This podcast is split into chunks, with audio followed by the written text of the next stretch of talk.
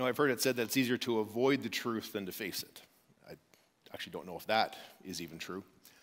But as Pilate said, what is truth, anyways? This is the question that he was facing during his encounter with Jesus. Now, Pilate was not new to tough questions. He'd been in politics for many years. In fact, he had been the, the governor of Judea for 10 years by this point. And he, he knew the Jewish laws, he, he knew the Roman ones as well, and he knew how to walk a fine line between them in order to keep his power. You know, and at times he had to make hard decisions. There were moments where he had to determine the truth of a situation that would come before him, and he had to do so in a manner that would, that would keep Rome happy and keep the people quiet, and he'd become pretty good at it. In, in fact, it had earned him a reputation throughout the land where he was known as being not just shrewd, but also harsh and maybe even very controlling. He had never shied away from a challenge in the past. In fact, not many of them had he given necessarily a second thought to, perhaps. But this truth that Jesus spoke of, this, there was something different about this that he could not fully resolve in his mind. Jesus said, The reason I was born and came into the world is to testify to the truth. And everyone on the side of truth listens to me. Like a statement like that is going to catch your attention. It's going to draw you into the moment because it doesn't leave any neutral ground. Because if you agree with the statement, then you're on side with Jesus and his truth. But, but if, you, if you disagree with that statement, then he's wrong. And truth perhaps is even unknowable. You know, a respected research group, uh, the Barna Institute, looked into this with people one day. They conducted a survey where they asked uh, many adults the question Is there such a thing as absolute truth? One truth for all time, for all cultures, for all situations, one truth. Is there such a thing as absolute truth? And, and 66% of adults came back and said there is no such thing as absolute truth. Two thirds of them rather believe that, that people can define truth in conflicting ways and that still be true. In fact, 72% of those who would be considered young adults, those who are the age of 18 to 25, affirmed this subjective view as well. And they, they even stated things like, well, well, truth is whatever you believe it to be. And, and truth is, if there is such a thing, kind of unknowable. I'm not sure we could ever know it if we saw it. And, and then one of the other things they said was actually probably one of the more shocking things. They said, people who believe in an absolute truth are dangerous you notice the similarities between the survey responses and the conversation between Pilate and Jesus? You see, when Pilate says to Jesus, What is truth? That's actually more of a statement than a question. It's, it's like saying, Jesus, I'm not sure there is such a thing. And even if it does exist, what are the odds that you have defined and figured out the truth? And a big question that Pilate is trying to figure out is Jesus dangerous? Does his claimed truth make him a threat to me and the empire that I'm controlling? And that's actually one of the big questions that persists today, even. Is Jesus the truth? And is Jesus a threat to my empire? Now, in the Bible, Pilate's question sort of ends the conversation he has with Jesus, but for us, it's just the beginning. Because I want to investigate this a bit. See, people approach truth from a few different perspectives. And there's, you know, briefly, there, there's two basic views regarding how we understand what truth is. And one is referred to as the correspondence view. And simply put, the correspondence view means that truth must correspond to reality. And that a statement can only be true if it actually agrees with factual reality based upon logic. You know, therefore, a statement either is true or it is false. It cannot be both. For example, if I say to you right now, I am standing on this platform, that is only true if I'm what? Standing on the platform. Pretty straightforward. A few minutes ago, it was false because I was, I was sitting down there. Would have been a false statement at that point because that was the factual reality of that moment. But presently, it's true because why? Here I am. And this is the view of truth that was held by most philosophers and most theologians throughout history until recently, when there has been increased interest and increased and more of a contemporary view of truth referred to as relativistic view, which claims that what's true is based upon a person or a cultural's view. that there actually is no objective reality, it's a little bit more subjective. Therefore, a statement is true simply because a person or culture believes it to be so. Now, some of you might want to outright dismiss this, but we, we can't because there actually is a place in the world for this type of truth. I'll give you an example. If, if you talk to somebody and they say the statement, soccer is the best sport in the world, there are certain cultures and certain people who will agree that that is a true statement. Now, no true blue Canadian would ever say that. No, the response of a Canadian would be, Have you heard of hockey? would be the response of that. But people within a certain culture would agree that that is a true statement, meaning competing views of truth can coexist if they are validated by true sentiment. So, where's the problem come in? Well, the problem emerges when people apply a relativistic view of truth in the realm of something that requires correspondence view of truth. For example, it doesn't matter what you think of me, or what you think of sports, or what you think about the weather we had last night. I am standing on this platform. That is not a relativistic reality, that is a true statement. It is an absolute truth based upon the evidence before you. Now, when we apply this to the person and to the claims of Jesus, all of the available evidence does not allow for us to lean towards a relativistic view because Jesus made statements that require a decision to be made. The statements that Jesus makes about himself and the reason for which he came forces us towards a correspondence view of who he is. And throughout Jesus' ministry, he made some pretty absolute statements. Statements that were not neutral. They required a choice to be made. And you know, to Pilate, for example, he claimed to be a king from an otherworldly kingdom on the side of the truth, the absolute truth. Now, that on its own might be a little bit cryptic. But throughout Jesus' entire ministry, if you, if you read the Gospels and see what he did and, and listen to the words that he spoke, you find that he actually made similar statements with more details. A couple examples. He said at one time, I am, definitive declaration. I am the light of the world. He was declaring that he was the one who was able to make the spiritually blind see the truth about God. He said, I am the resurrection and the life, promising that he could provide a means to the afterlife. He said, I am the way, the truth, and the life, which is an exclusive statement because nobody comes to the Father except through him, he said. He also made claims to be able to forgive sins, to set people free from their troubles and from their burdens. And if there was any confusion as to what he was getting at, one time he simply said, I and the Father am one. I and the Father am one. Doesn't leave much room for wiggling on that one. Such these bold statements are not meant to be relative. He, they demand a choice to be made. Either they're true or they're not. And early in Jesus' ministry, when he claimed that he and the Father were one, his enemies did not hear a relativistic statement. They were so certain of what he was saying that they accused him of blasphemy, and they were so offended they picked up rocks to stone him to death over that statement. And now on Good Friday, the religious leaders have made their final choice. Jesus' claims to truth are too dangerous, so he must die. And so they present Jesus to Pilate, who is the only one who has the power in the land to carry out such a sentence. And now Pilate must decide what is truth?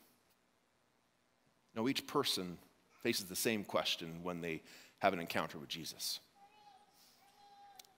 And the view of truth that you lean towards will have an influence on how you decide. No, by definition, if a person is more persuaded towards a relativistic view of truth, then by definition, that, that must allow for multiple perspectives on who Jesus is and, in multiple ways to God to coexist. Except there's a problem. The, the problem is that Jesus didn't make relativistic statements, he made absolute statements. And isn't it interesting how people are usually okay with the idea that Jesus forgives sins, that Jesus is the way to God? until he declares that he is the only way. Once the statement becomes rel- no longer is relativistic, it becomes absolute. He and his view is discarded. But the problem is that he made absolute the Son of God. I am the Messiah. I'm, I'm the way to the Father. I'm the life. I am the truth. Either these are true or they're false. There is really no room for other options, and simply excluding Jesus from the situation or excluding his claims from the conversation is not an answer to the question. You know, as C.S. Lewis famously quoted it, there are really only three options that Jesus either was a liar, he was a lunatic, or he was Lord. And here's how C.S. Lewis explained it. He said this He said, A man who was merely a man and said the sorts of things that Jesus said would not be a great moral teacher. He would either be a lunatic on the level of a man who says he is a poached egg, or else he would be something worse the devil of hell. But you must make your choice.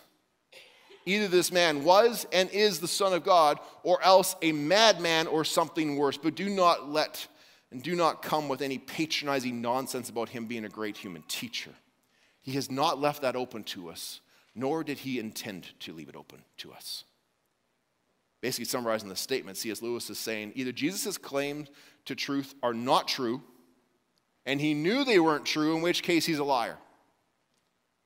Or Jesus' claims are not true, but he genuinely believed he was the Son of God, in which case he's insane.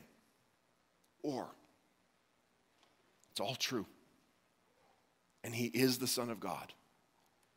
And in which case, his teachings and his life changes everything. And if it changes everything, he is dangerous. He is dangerous to the enemy who wants to control your life.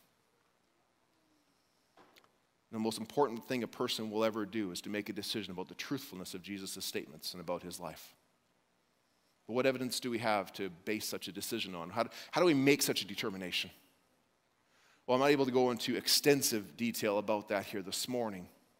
But there's some things we can look to. For example, we can look to his teachings. The teachings of Jesus are considered to be some of the greatest teachings of all time. They are the foundations of so many aspects of our Western civilization. Over the past 2,000 years, we have seen unspeakable advancements in the areas of technology and engineering and knowledge, but no one has ever improved upon the words and the moral teachings that Jesus spoke. You know, from Jesus came the greatest words ever spoken, almost, almost like the words you'd expect God to say. We can look to his teachings, we can also look to his life. And Jesus said, I did not come to be served, but to serve until I give my life as a ransom for many, so that they may have life in abundance. You know, by Christians and by others, Jesus is known by having a pure, persistent character. His enemies could find no fault in him, and his friends knew him to be without sin.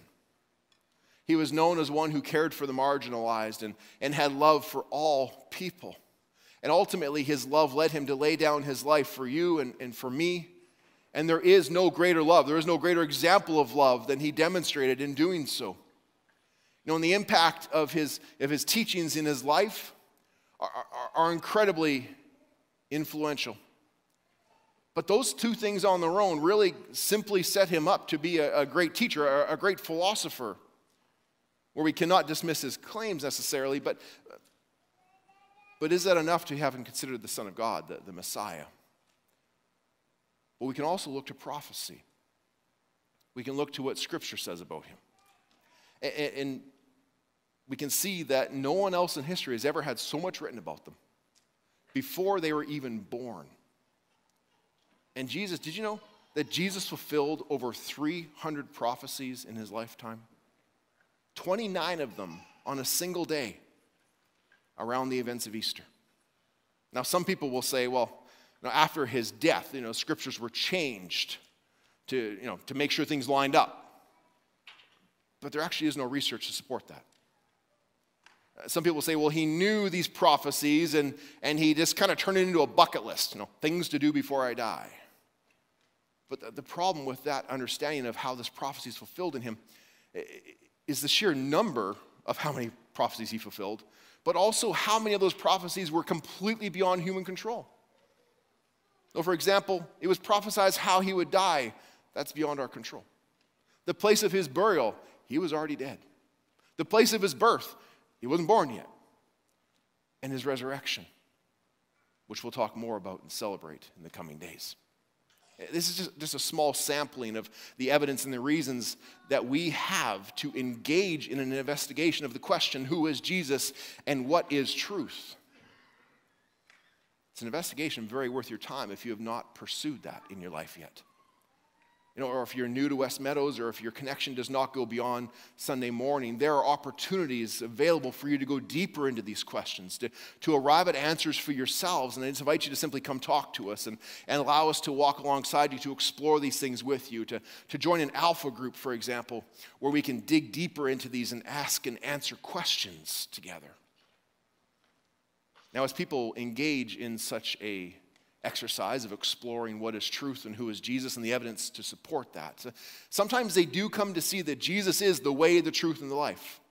That Jesus is the only way to the Father, but they still resist taking that final step.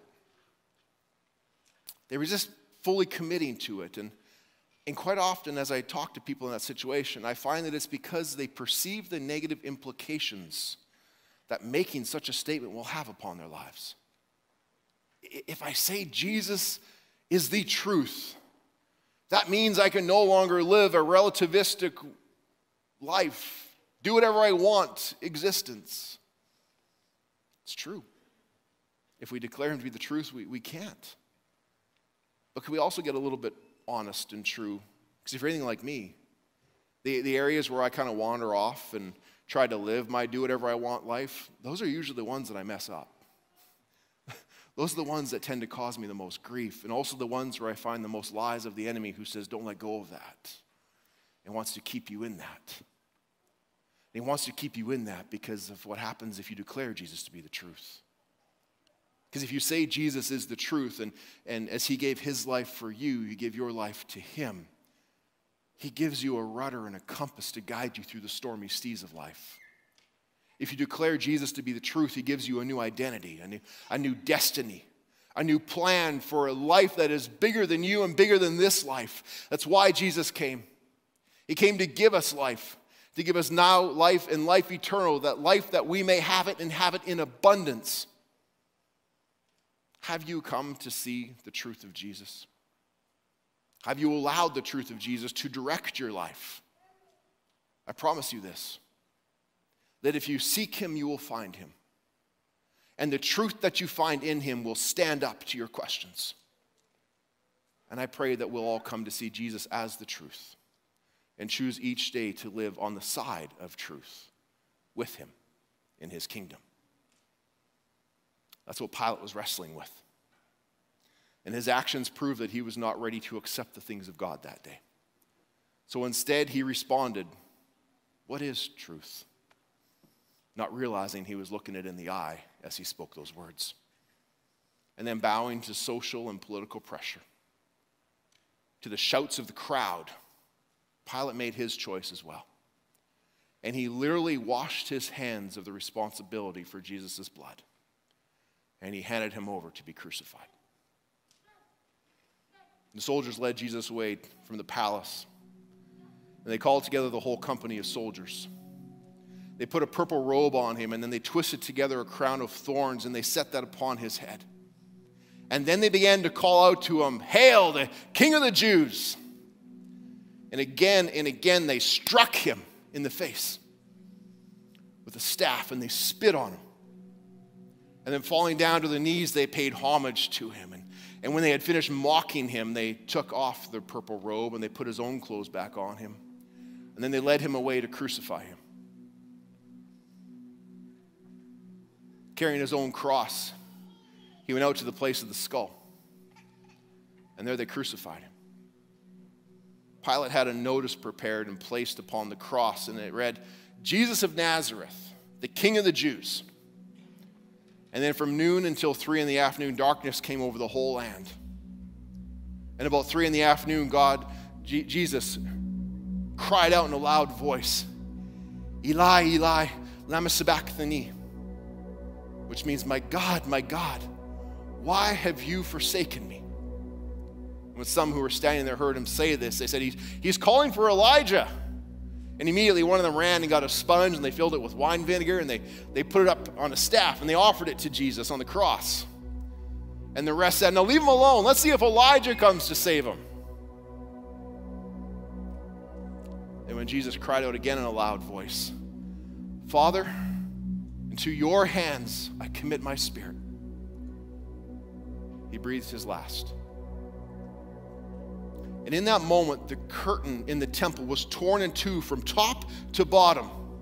And when the centurion who stood there in front of Jesus and saw how he died, he simply said the words Surely this man was the Son of God. As evening approached, a man from Arimathea named Joseph, who he himself had become a follower of Jesus, went to Pilate and he asked for Jesus' body. And the Pilate ordered that it be given to him. And Joseph took the body and he, he wrapped it in clean linen cloths. And then he placed it in his own new tomb. Then he rolled a big stone in front of the entrance and he went away.